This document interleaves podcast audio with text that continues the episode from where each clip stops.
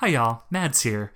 This week, while recording and rendering the episode, we did encounter a little issue where my computer crashed. So, if there are any odd noises or moments that cut out, we do apologize for that, and we hope you come back next week for Storybroke. Miserably ever after.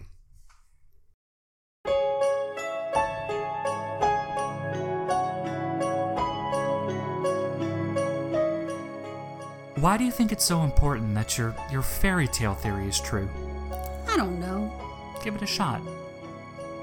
This can't be all there is.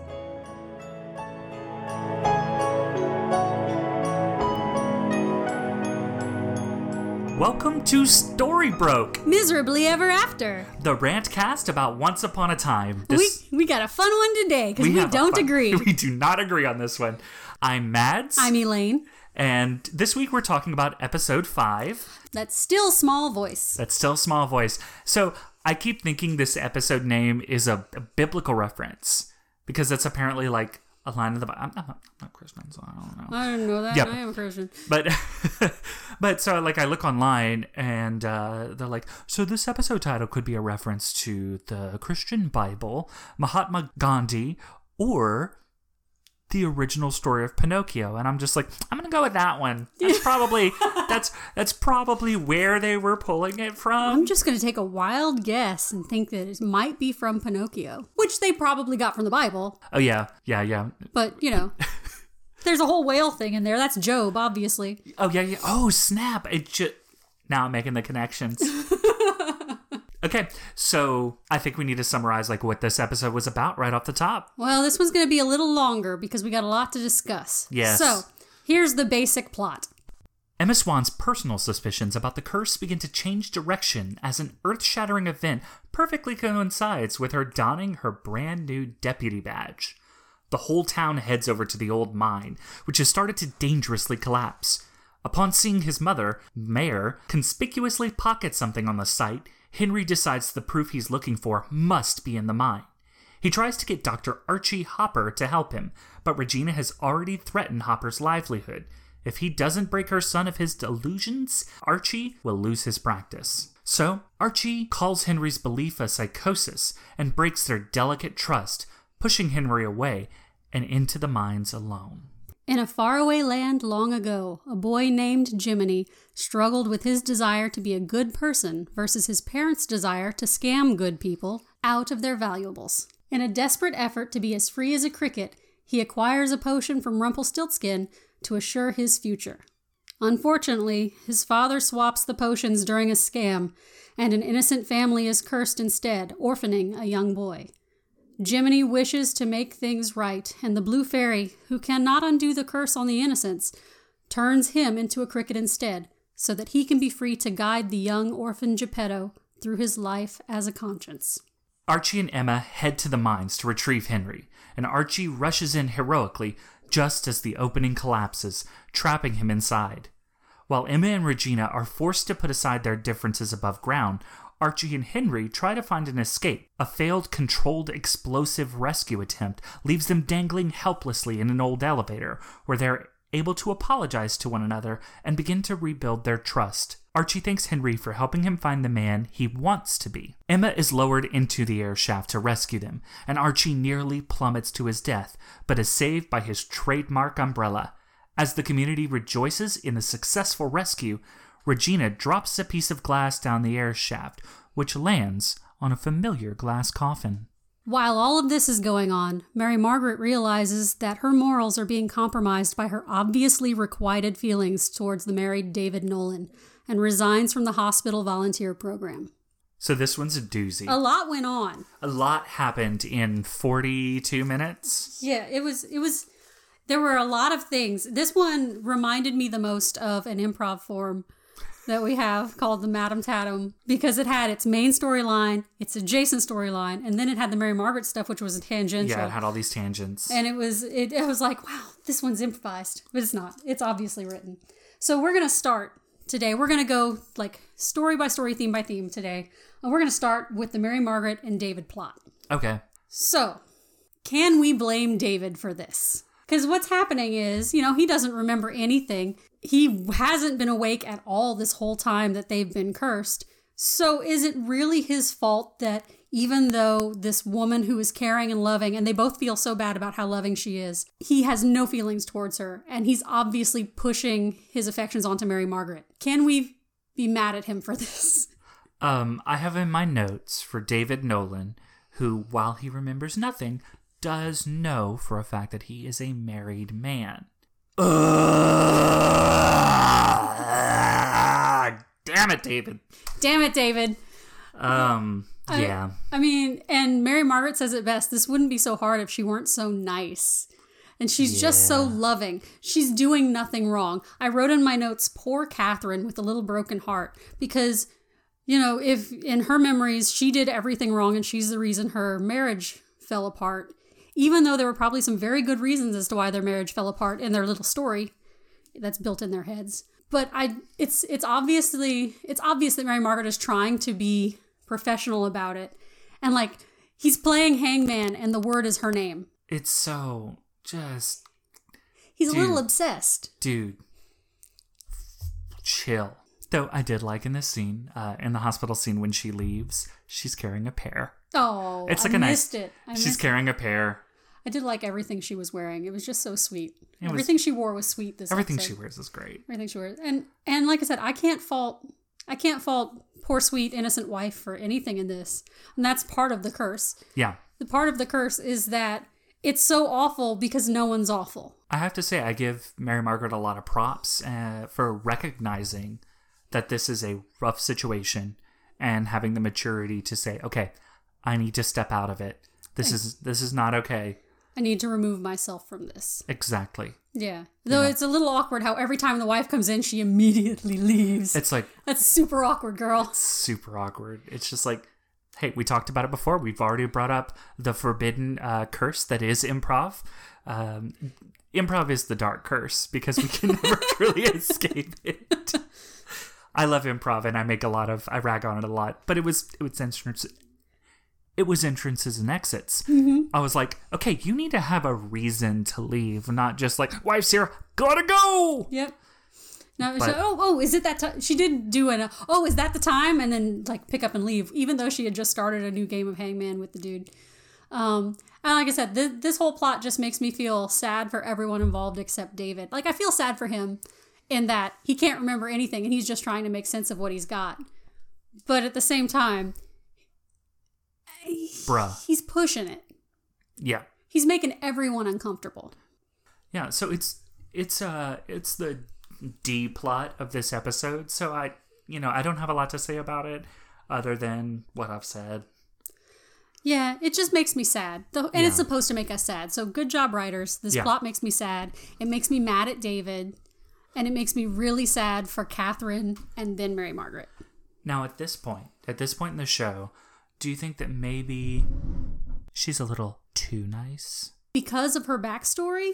No, because she is trying so hard. So even if she is mad that every time she goes to visit David, Mary Margaret's there, she's trying like forcing her way through it because she wants to make it work and she wants him to get better. She's not trying to start a fight because that's what made him leave in the first place.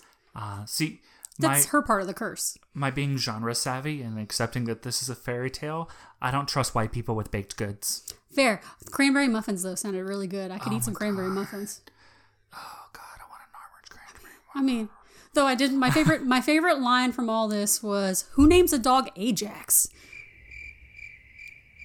I don't get the joke. It's I just don't a know. bad- It's just it's just a bad joke. It was just out of nowhere. I was Like, just like I feel like there's a reference I'm missing. I probably I'm probably missing it too. If you know what that reference is, tweet it at us. Thanks. Maybe it's Superman's dog, Ajax, the Wonder Dog. no, I've been uh, as as is my want. I'm always binge watching some other show, and uh, I've gotten obsessed with iZombie because my NaNoWriMo project. Someone told me, "Hey, that's a lot like iZombie," and I was like, "Crap!"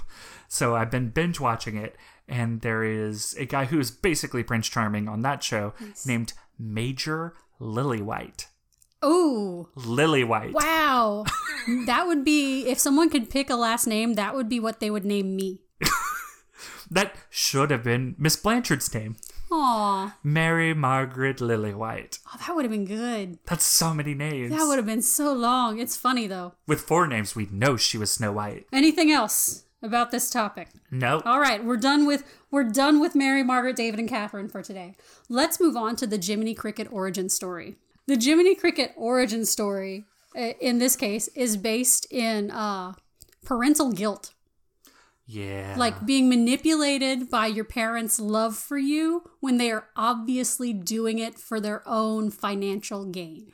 yeah. It's it's a form of abuse. It's absolutely he's abused his whole life. He's you know, he's told he doesn't care for them. You know, he might as well just stick with them. What's he going to do with himself? They love him and they're getting old. And they're not ever written to be sympathetic. No. And they actually made them more sympathetic from two of the changes that they made to this plotline. There are two deleted scenes from this episode, and both of them come from the Jiminy Cricket origin story.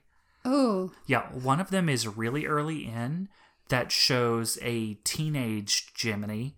So they completely cut out this actor. Oh, they filmed it. It's in the production photos, and then they just said, but a teenage Jiminy wandering around the market uh, of this town that they visit later and basically wanting to get out, and his parents pulling him back in. I think the director felt that that was kind of like hitting the nail over the head, to, hitting it over the head a few more times than it needed. But I'm just and it shows how effective the abuse had been on him and it was supposed to show how weak he was um, by authority figures in that he never tried to run away from the circus. He never, like, he just wished he could leave and he told them he wanted to leave, but he never actually did something about it until he Yeah. suddenly was bringing stuff to Rumpelstiltskin in a something that's not explained whatsoever No. except he's bringing some stolen goods and the names of the people who owned the stolen goods to Rumpelstiltskin and For for reasons. for some for in exchange for gold thread that he's spinning, which most Rumpelstiltskin thing you can do other than stealing babies. is um, spin gold thread. I, I like the foley as he's putting the gold thread into the and makes like a nice like clinky noise, and I'm like, yeah. I mean the scene the scene itself was great. I liked the mood. I liked the little setup they had for it. It just didn't make sense that they were also stealing for Rumpelstiltskin to me. It felt like they needed to put Rumpelstiltskin in as he is the background villain of everything. Yeah, so he weaves it all together. He's got his hands in everything. And so yeah, he gives him a potion that's gonna help him. He's gonna use it on his parents and he's gonna free him. And this is like a jump.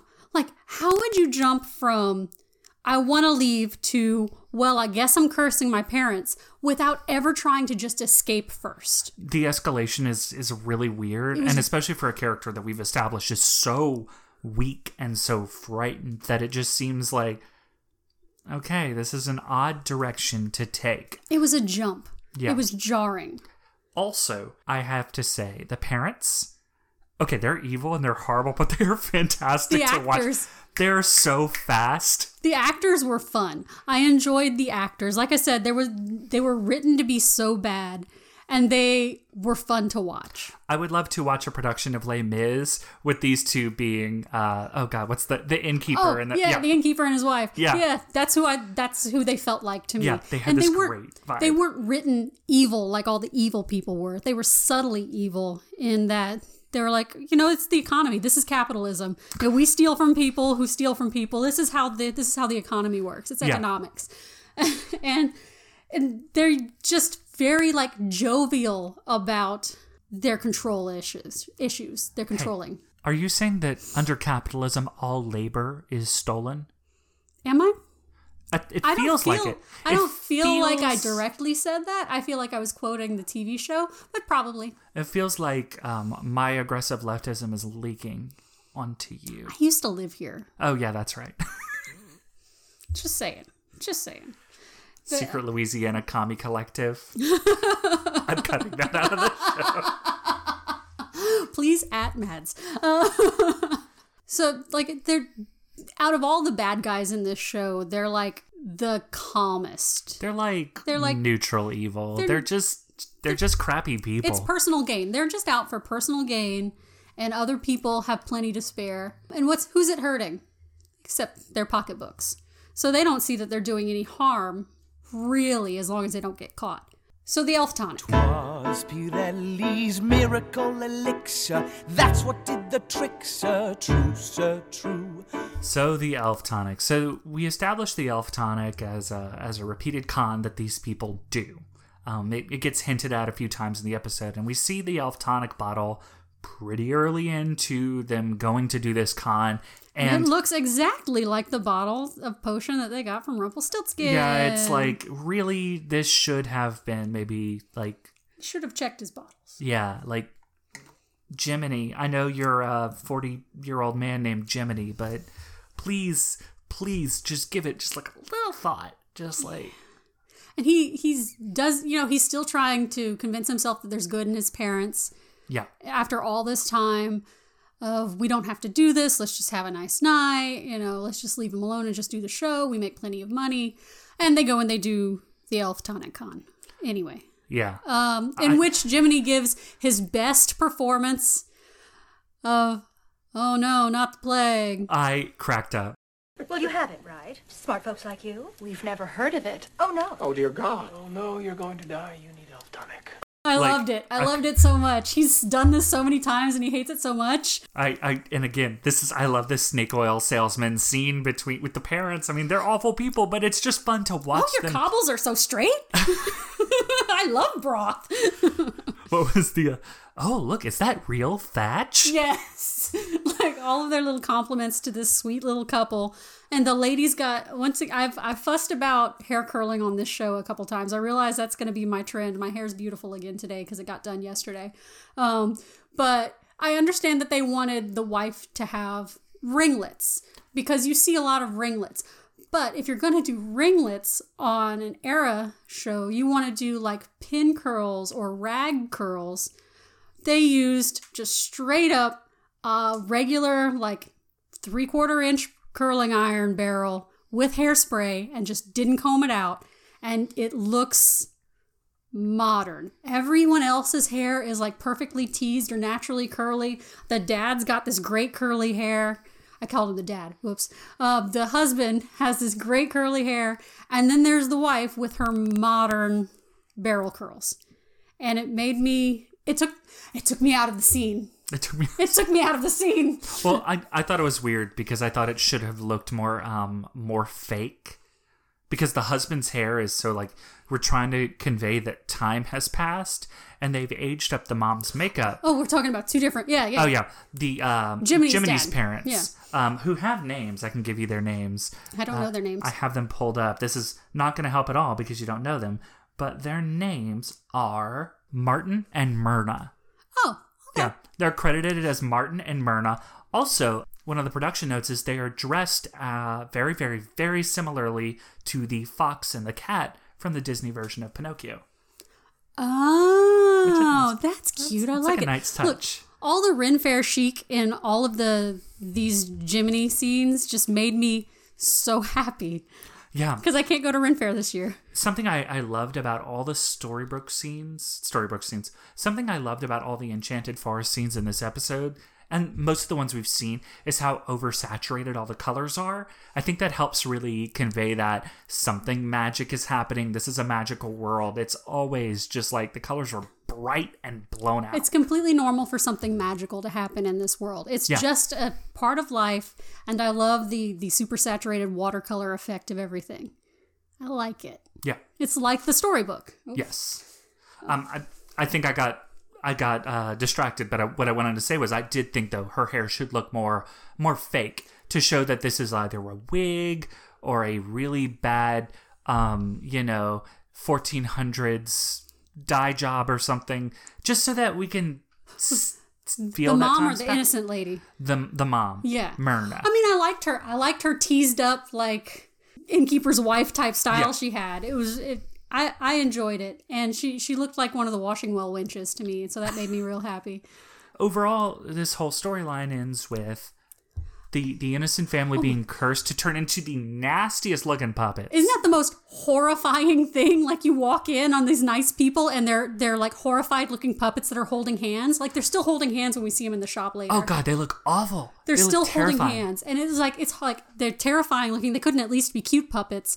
No. and and this horrible fate like they were taking this elf tonic which was supposed to keep them immune from this incoming plague and now they belong to rumpelstiltskin as Yep. puppets Yep. for, for eternity Yep.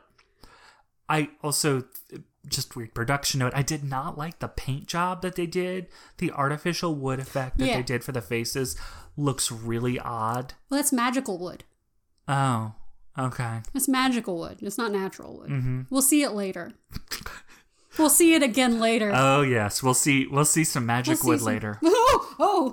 What?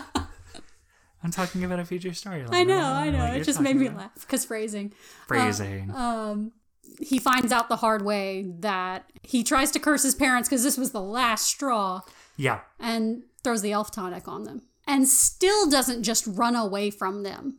Okay. Now here's the second cut scene. Oh, So the second cut scene of this episode, he says, "Fine, just leave me behind. This is terrible. I don't want to be with you anymore. Leave me behind. I'll take care of the family. I'll find a way to care for their kid. You just go away." And they say if they if he doesn't come with them, they'll tell the police.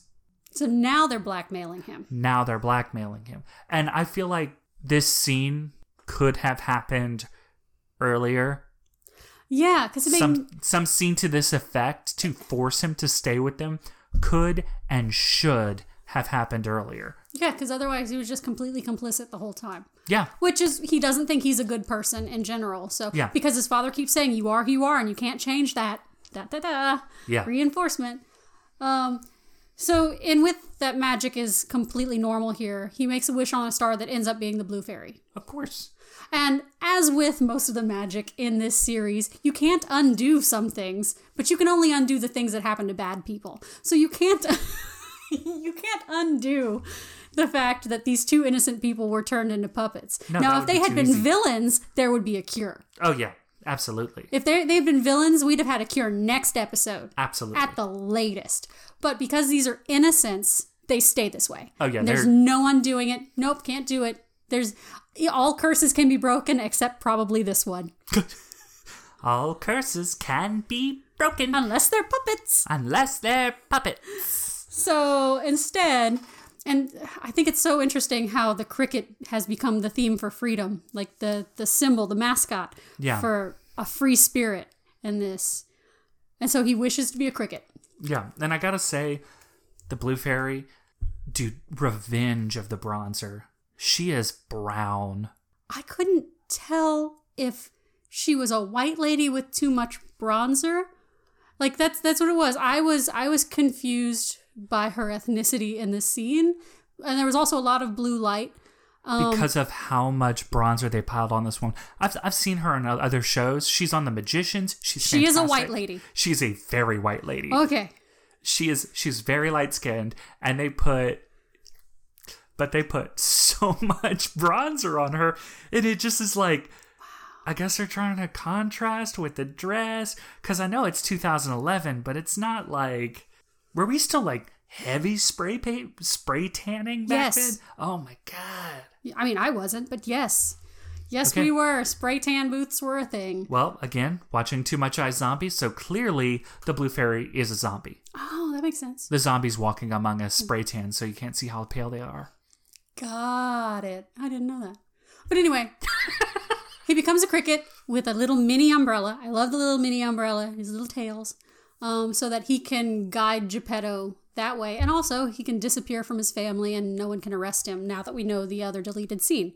Yeah, Um, it's the easiest way for him to get out. yeah. And So, so with the deleted scene, now it makes sense to me. now it makes sense. Thank sense. you. Because I was mad about it because it comes out of nowhere. It comes out of nowhere. It seems cowardly It was a weird. It's a weird scene to cut. because it doesn't feel like there were consequences. No, I felt like maybe we could have not had the Snow White and Prince Charming storyline this episode. There might the Mary Margaret David Nolan storyline this episode and could have spent a little more time on this storyline Yeah. just to kind of make it clearer because it is to me the weakest point of this episode.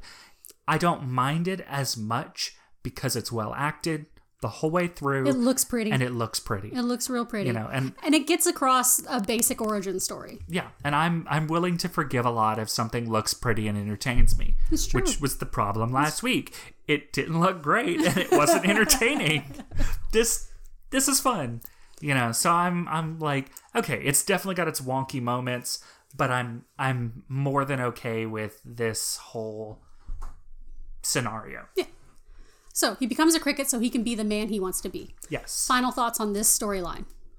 I think I just gave him. I mean, Yep, that, I was just making sure because we're Yeah. moving on. yes, we need to. We're gonna move on to the larger ranty topic for me, and we'll save we'll save the minor one for the end. Yeah. Um, the larger ranty topic for me comes from Archie's questionable ethics.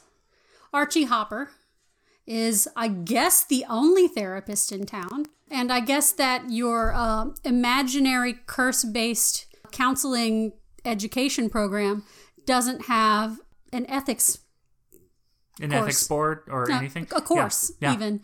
Um, because he is so easily manipulated into screwing over his patients. And this isn't the first time. this is the second time we have seen him do it since Emma has gotten to town. Yes. How long has he been doing this? Yeah.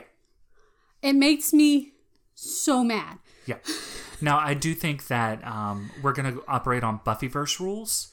A small town is as small as the plot needs it to be. It's true. This town is bigger than both bigger and smaller than we think it is at all times. It is both easily walkable and everyone owns a car. Yes. Right. It's Schrodinger's small town. this this this whole storyline reinforces that he's scared, weak, and cowardly because he can be easily easily manipulated by a big scary woman in power. He does more harm than good to his patients, but not in the way that he's being accused of. Like Regina comes to him and says, "You're encouraging his delusions. You need to crush it, or I will crush you." And he just caves. Yeah. Immediately caves.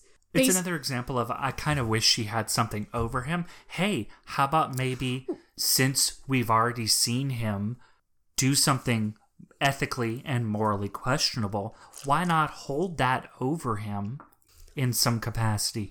She has nothing on him other than she does give can off big dom energy. I she she she makes it sound like as mayor she can close anyone down she wants to. Yeah. Mayors have mayors. I mean, this is Storybrooke. I guess she made up the rules. She's not mayor of Josh. Who is the worst? I'm bleeping his name out in the actual episode, but I'm leaving. Our mayor president bleep is the worst mayor president who ever mayor presidented. He's garbage. Local politics. Local politics. we live in a town that is um, approximately larger and smaller than Storybrooke. Yeah, less walkable though. Significantly less walkable. Um. So, excuse we me. live in Bon Ton, Louisiana, Oh, gross. where this is where we all got our Georgia accents. Oh, man, I don't know what you're talking about. You. I'm gonna talk like this. I got it from a. I got it from a tape.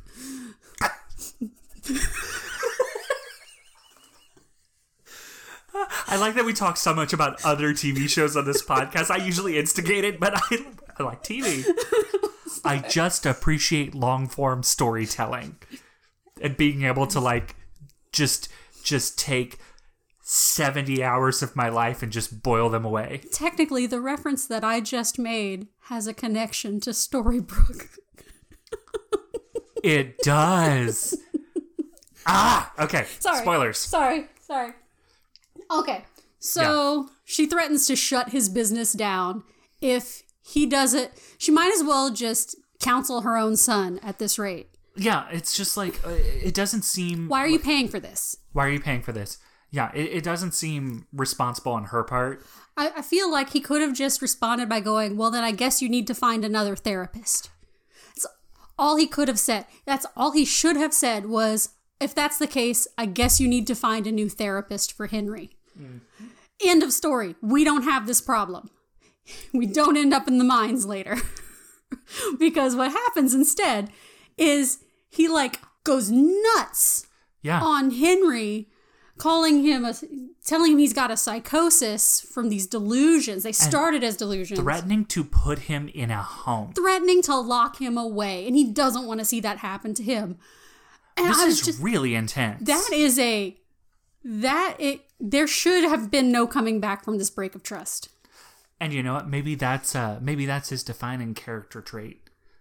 Way too much escalation. Ooh, you know, because we've seen it happen in both stories. It's it's he goes really for, he goes from from zero to murder curse. I don't know. Boy, that escalated quickly. it's so weird. You can't see the the intense eyes I am giving at Elaine right now, They're but it's like it's like what the hell? But I think we're we're um, missing something important here, Please. which which is that um, in the middle of these scenes, we see Emma accepting the role as deputy. We get a nice little cute scene with her kind of flirting with uh, her new boss. It was cute. It was cute. Um, and as she puts on the deputy badge, boom, like Oh, yeah. the town shakes, and uh, we find out very quickly that the mine has collapsed. Yes. So, yeah. So this is kind of, we talked about it in the, the plot synopsis, so we don't have to go to the mine, the side of the mine. We get lots of uh, moments between Emma and uh, And Regina where they're kind of They're they're just having their alpha contest. yeah, they're kind of having their- their alpha contest, and Emma's like, "Well, my job now is to uh, to uh, do what I'm supposed to do."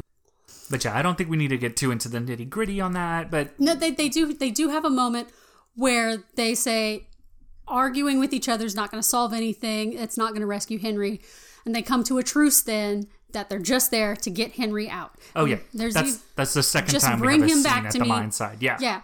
I mean, that happens several times, and they finally come to a truce about it, and we don't have to worry about them just bickering for bickering's sake again. Because five episodes in, I'm getting exhausted. It's so it. tiring. Just kiss.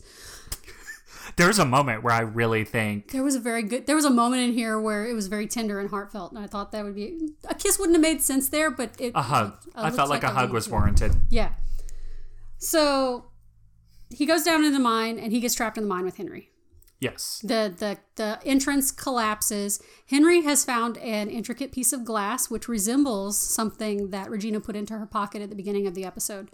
And he thinks he sees the source of it and he keeps going deeper into the mines to get it and Archie's just trying to get it. Henry originally thinks, "Oh, you're down here because you finally believe me." And Archie says, "No, I'm scared for you." What? Because I'm crazy? No. No, because you're underground in a frickin' mine. I'm going to find proof. You'll see. You'll see. Kid is crazy. He's a little off. He's a little he's a little obsessed. It's it's the David Nolan and um and Henry both have a similar obsession theme Yeah. in this episode. They are one tracked about it. Oh, just the like ten year old cannot see his danger. Yeah, no, he does not. I mean, he's a 10 year old, so uh, danger assessment isn't that great. There's some, um, I forget what the concept is, but it's part of uh, developmental psychology that you do have a hard time uh, really having a firm grasp of consequences of actions uh, until you hit a certain level of psychosocial development. And some adults don't even really fully grasp it. Huh. Yeah, it's like I said, it's a part of social development, but it's why teenagers are statistically more likely to engage in risky behaviors, whether that be unprotected sex or driving without a license or all the things that we see teenagers do. Jumping off a roof onto a trampoline. Yeah, it's because your brain has not quite processed the the the full consequences of actions. Fair. Well, that's absolutely in play here. Yeah. I'm just I am just happy for the sake of this whole episode that uh, we definitely saw that the umbrella made it into the cave. With, Yes. Like as soon as he falls into the cave and that thing falls, Archie picks his umbrella up off the ground. So we know he has it. It's it's Chekhov's umbrella. Yes, we also got a nice uh, reference to the um, other big ABC show that was on around this time with the Apollo candy bars, which Apollo candy bars are a lost reference. Oh, also the Apollo candy bars were uh, like the Hansel and Gretel pebble of of how he knew that Henry had gone into the mines because he was bringing the candy bars down into the mine for sustenance because he's a 10 year old. I just sorry, I just noticed how I was sitting towards Elaine. I'm wearing a skirt and I've just got like one leg propped up one way, one leg propped up the other way. I'm glad it was a long skirt. Meanwhile, I am in a skirt too, but the little TV tray that my microphone is on is keeping my knees together like a lady. I'm no lady. I'm something more. I don't know how to respond to you when you talk like that.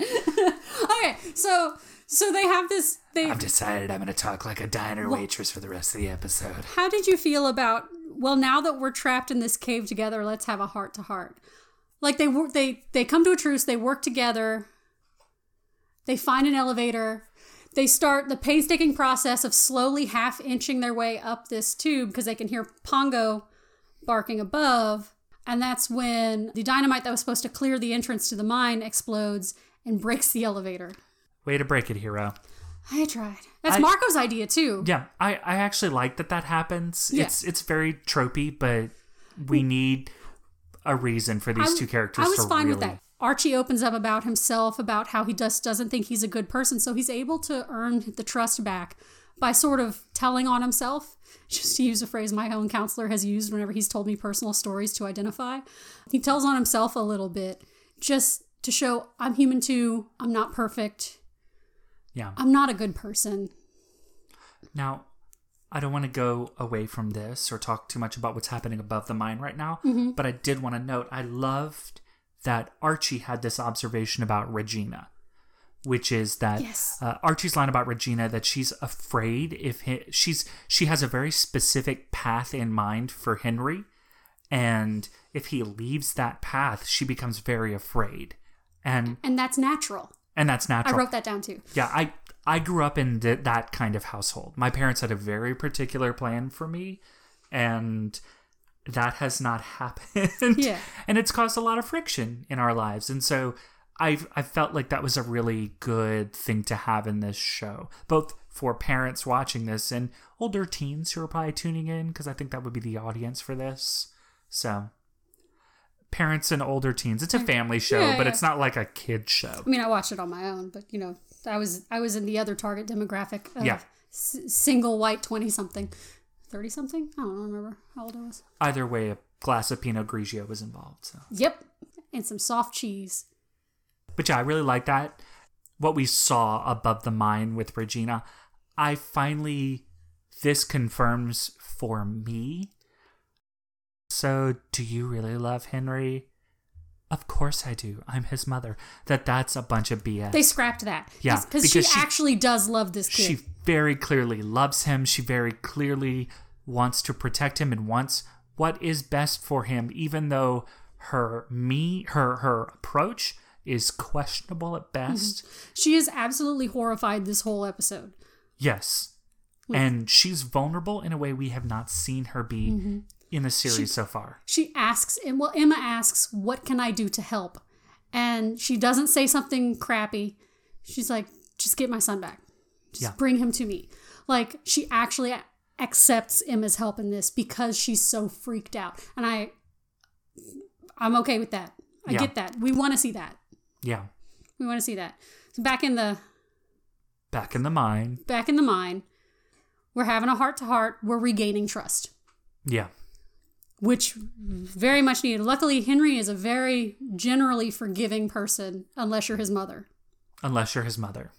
And it, it, it did feel it felt like i needed again i needed a little more push a little mm. more to happen in this interchange in their their storyline for henry to seem so willing to turn around on hopper well, here's why I think he realizes that he put them both in grave danger. Yeah He does realize that the reason that they are dangling in an elevator in a mine shaft right now is because Archie had to come after him. So he apologizes for that and he accepts his part of the blame in that because his beliefs put Archie in danger.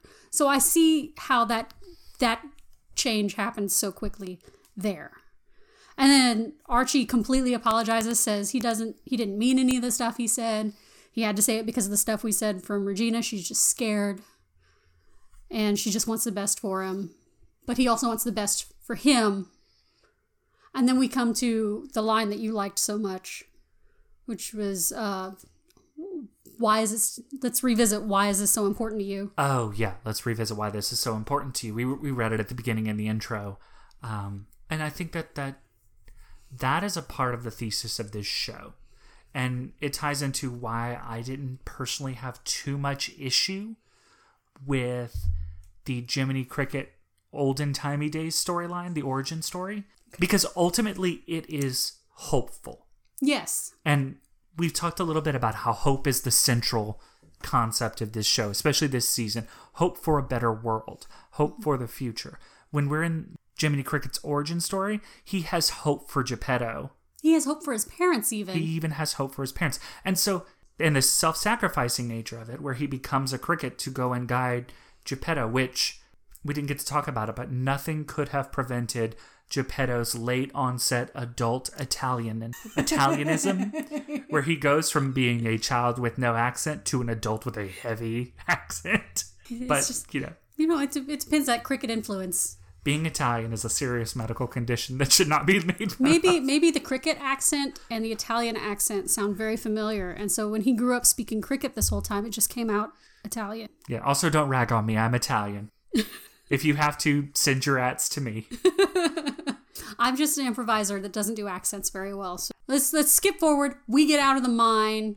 Uh, Archie almost dies. Thank God for the umbrella. It hooks on a carabiner on Emma's belt. Which I gotta say, that is a well constructed umbrella because I'm Mm. living down here where it is rainy and windy for seven months out of the year, eight months out of Right. the year, just every single day. And I go through some umbrellas. I got to give props to the umbrella. You know who else I got to give props to? Archie's upper body strength. Yeah, which he suddenly had upper body strength. I- Good for him. We had just ragged on how Regina couldn't go down the hole because she works at a desk all all day. She's not going to be athletic enough to make it down the hole, which was a valid argument because Emma Yeah. is more athletic.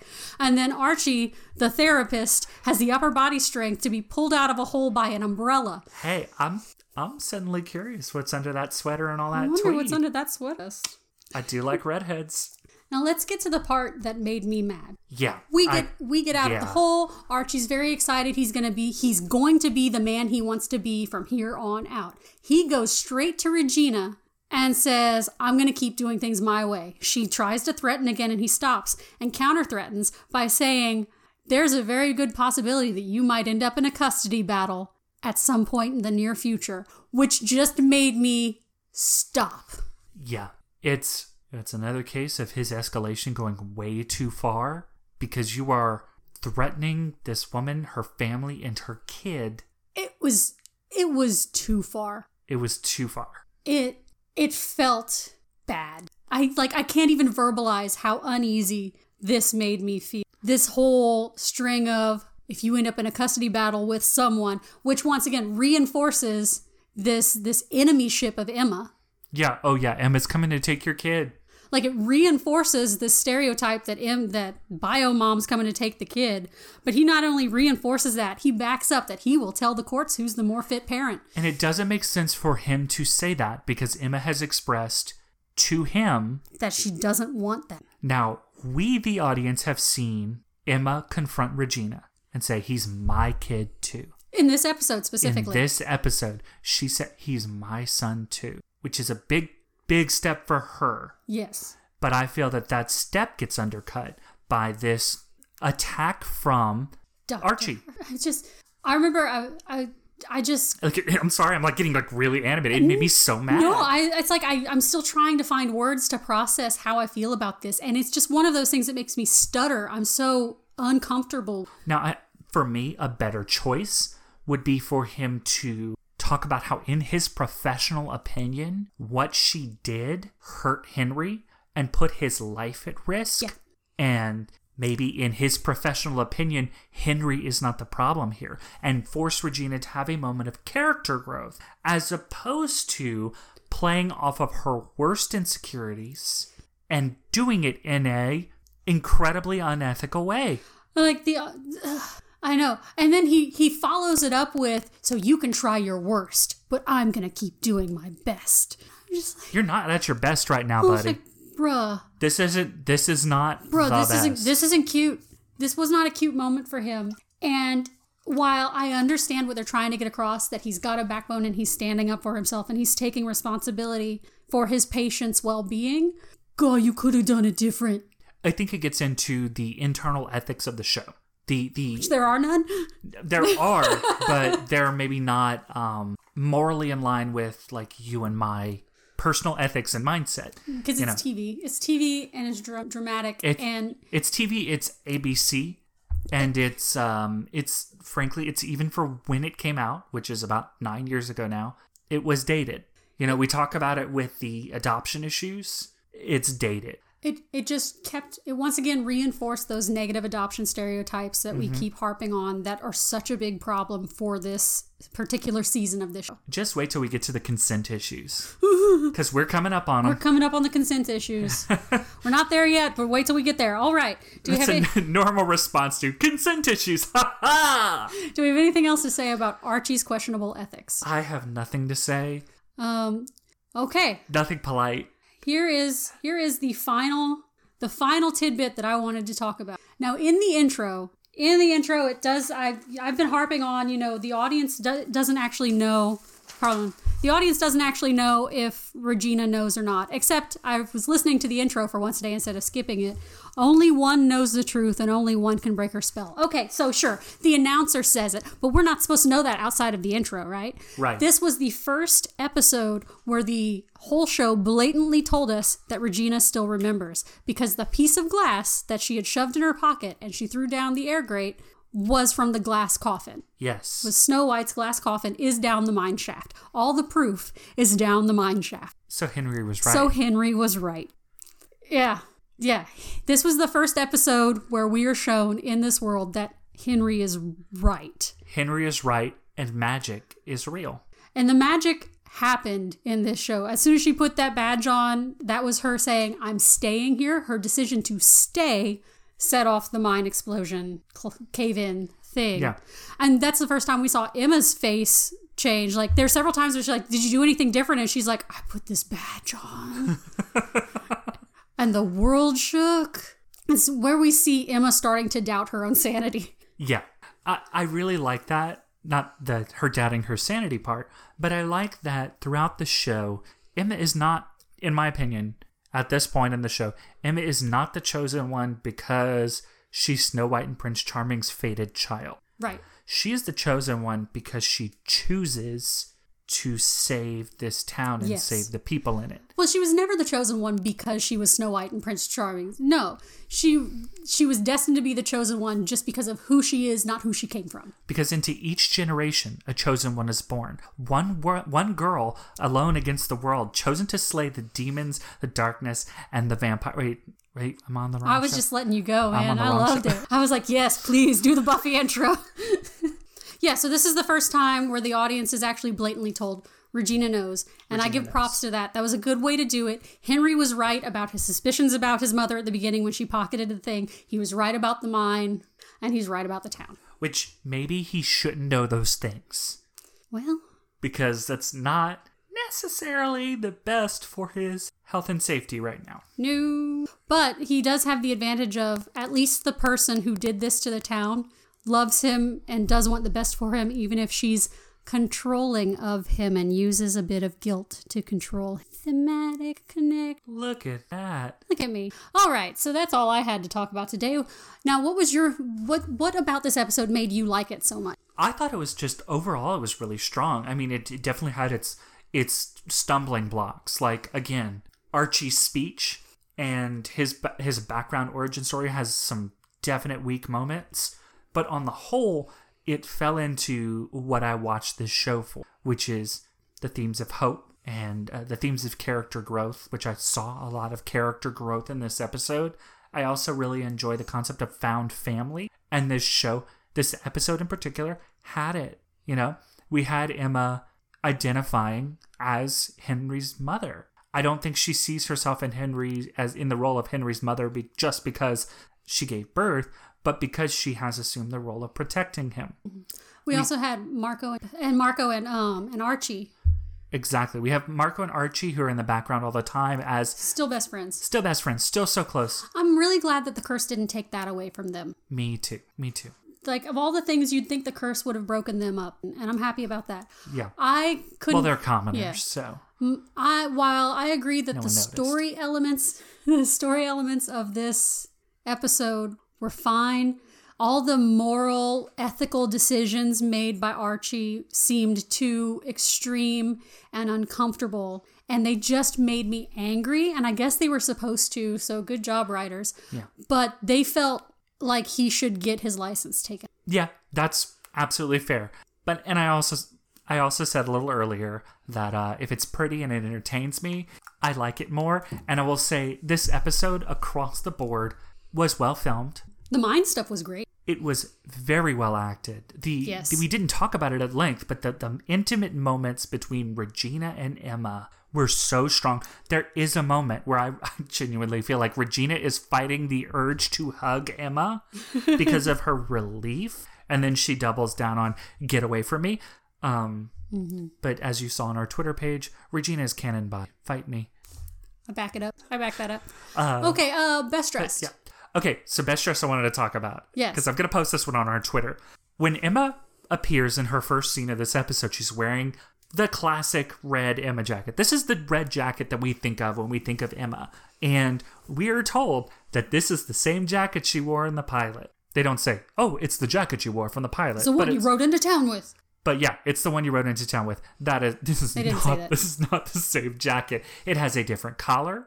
It has a different weight to the leather, and it's tailored. Mm. Like her her old jacket was kind of boxy. This one has like a peplum Oh. and goes out. It is a different jacket. It's a very cute jacket. I love this and it, jacket And it becomes the jacket. and it becomes the jacket. But this is not the same jacket from the pilot.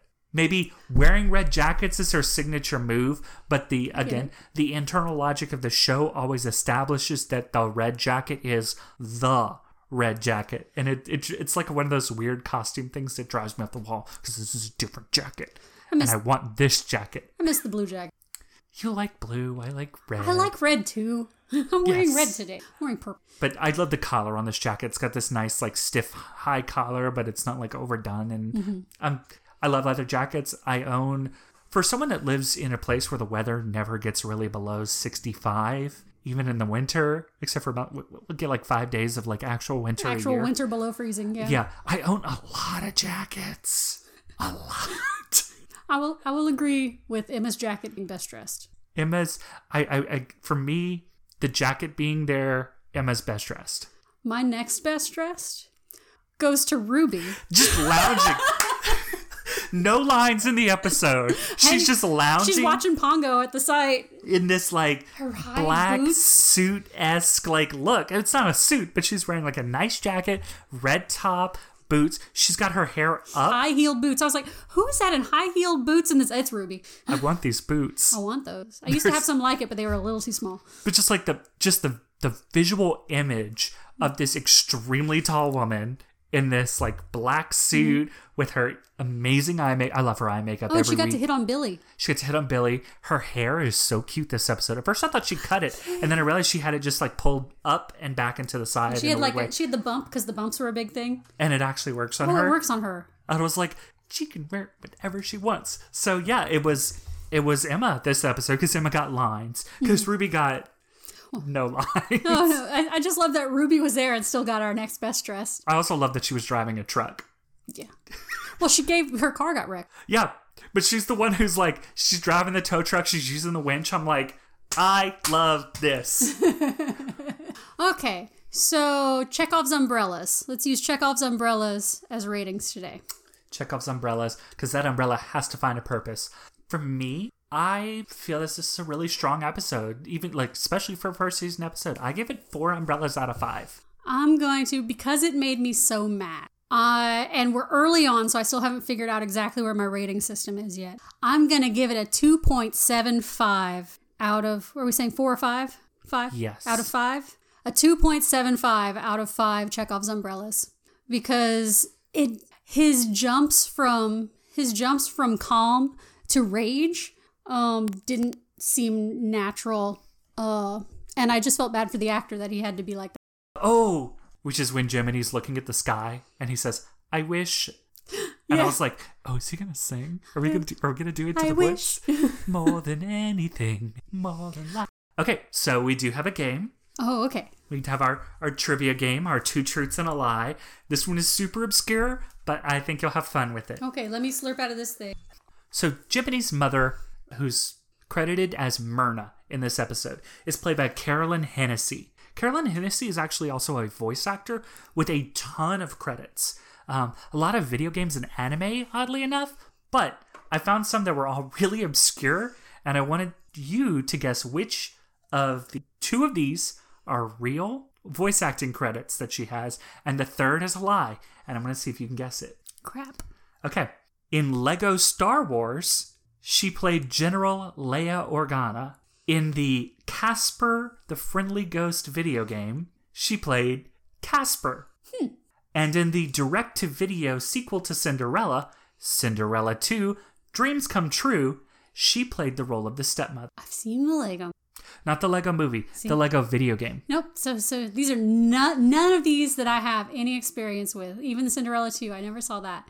So I'm going to say I'm going to say she didn't do uh, the evil stepmother in Cinderella. That's correct. Yes. She was not the evil stepmother, but she did voice Casper in the Casper video game tie-in. that seemed the most likely for some reason. I was like, I was like, that makes sense. Yeah, yeah. Lego Star always, Wars. It's always a lady. It's always a lady playing a little boy. Yeah, but she has she has some odd credits. Like I, I was going it. through it. She's she's done some uh, voice work for like Star Trek, I think. She's done Star Wars. She's done so many animes and anime and JRPGs. I was like, this is buck wild. And then she just disappears, and we never see what happens to her. Yeah, yeah. They just They just cut that. They just cut that one. yeah, and I want to know because these two people these two people have big stage actor energy. Oh my god, don't they? That's why that's why Into the Woods has been stuck in my head this entire episode since watching it because it made me want to watch Into the Woods. Well, they. I believed that they were um, festival performers.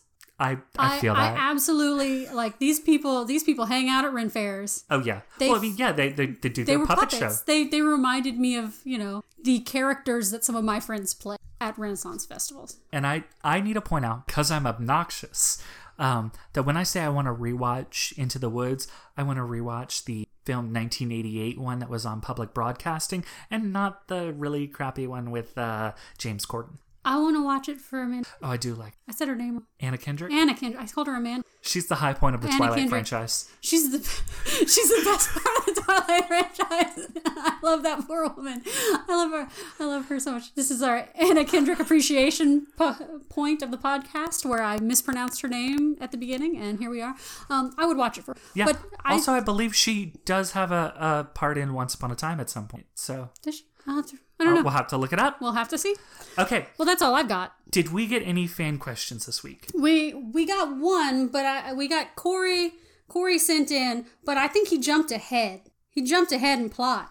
But I'm gonna say what Corey's gripe was as soon as I find. it. So for these questions, we do not hold our guests responsible for the same uh, level of trying not to do spoilers as we hold ourselves. So I'm going to issue a short spoiler warning, but this is our, our little viewer mail section. All right. So the the Twitter response we got as to what is your what is your tweet length rant about this episode at Mr. What's his name says.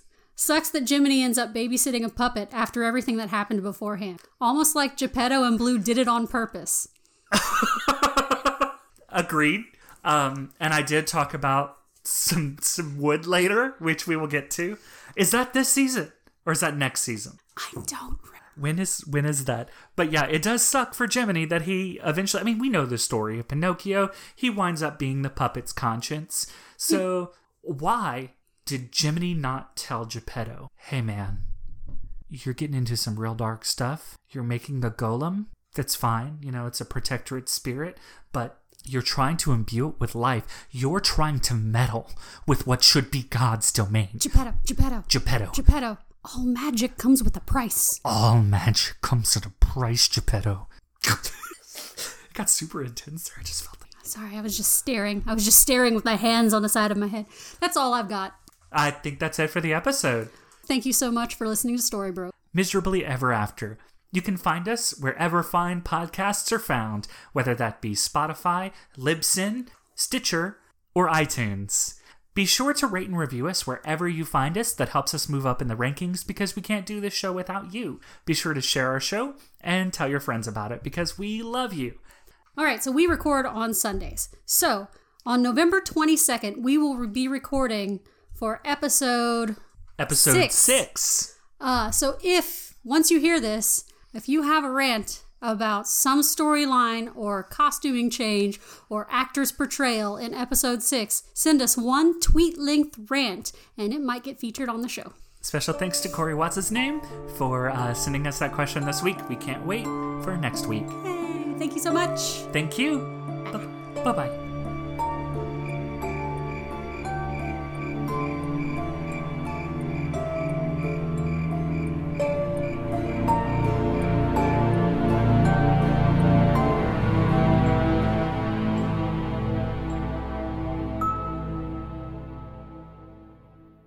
Let's get like really like actory right now, like the lips, the teeth, the tip of the tongue. The lips, the teeth, the tip of the tongue.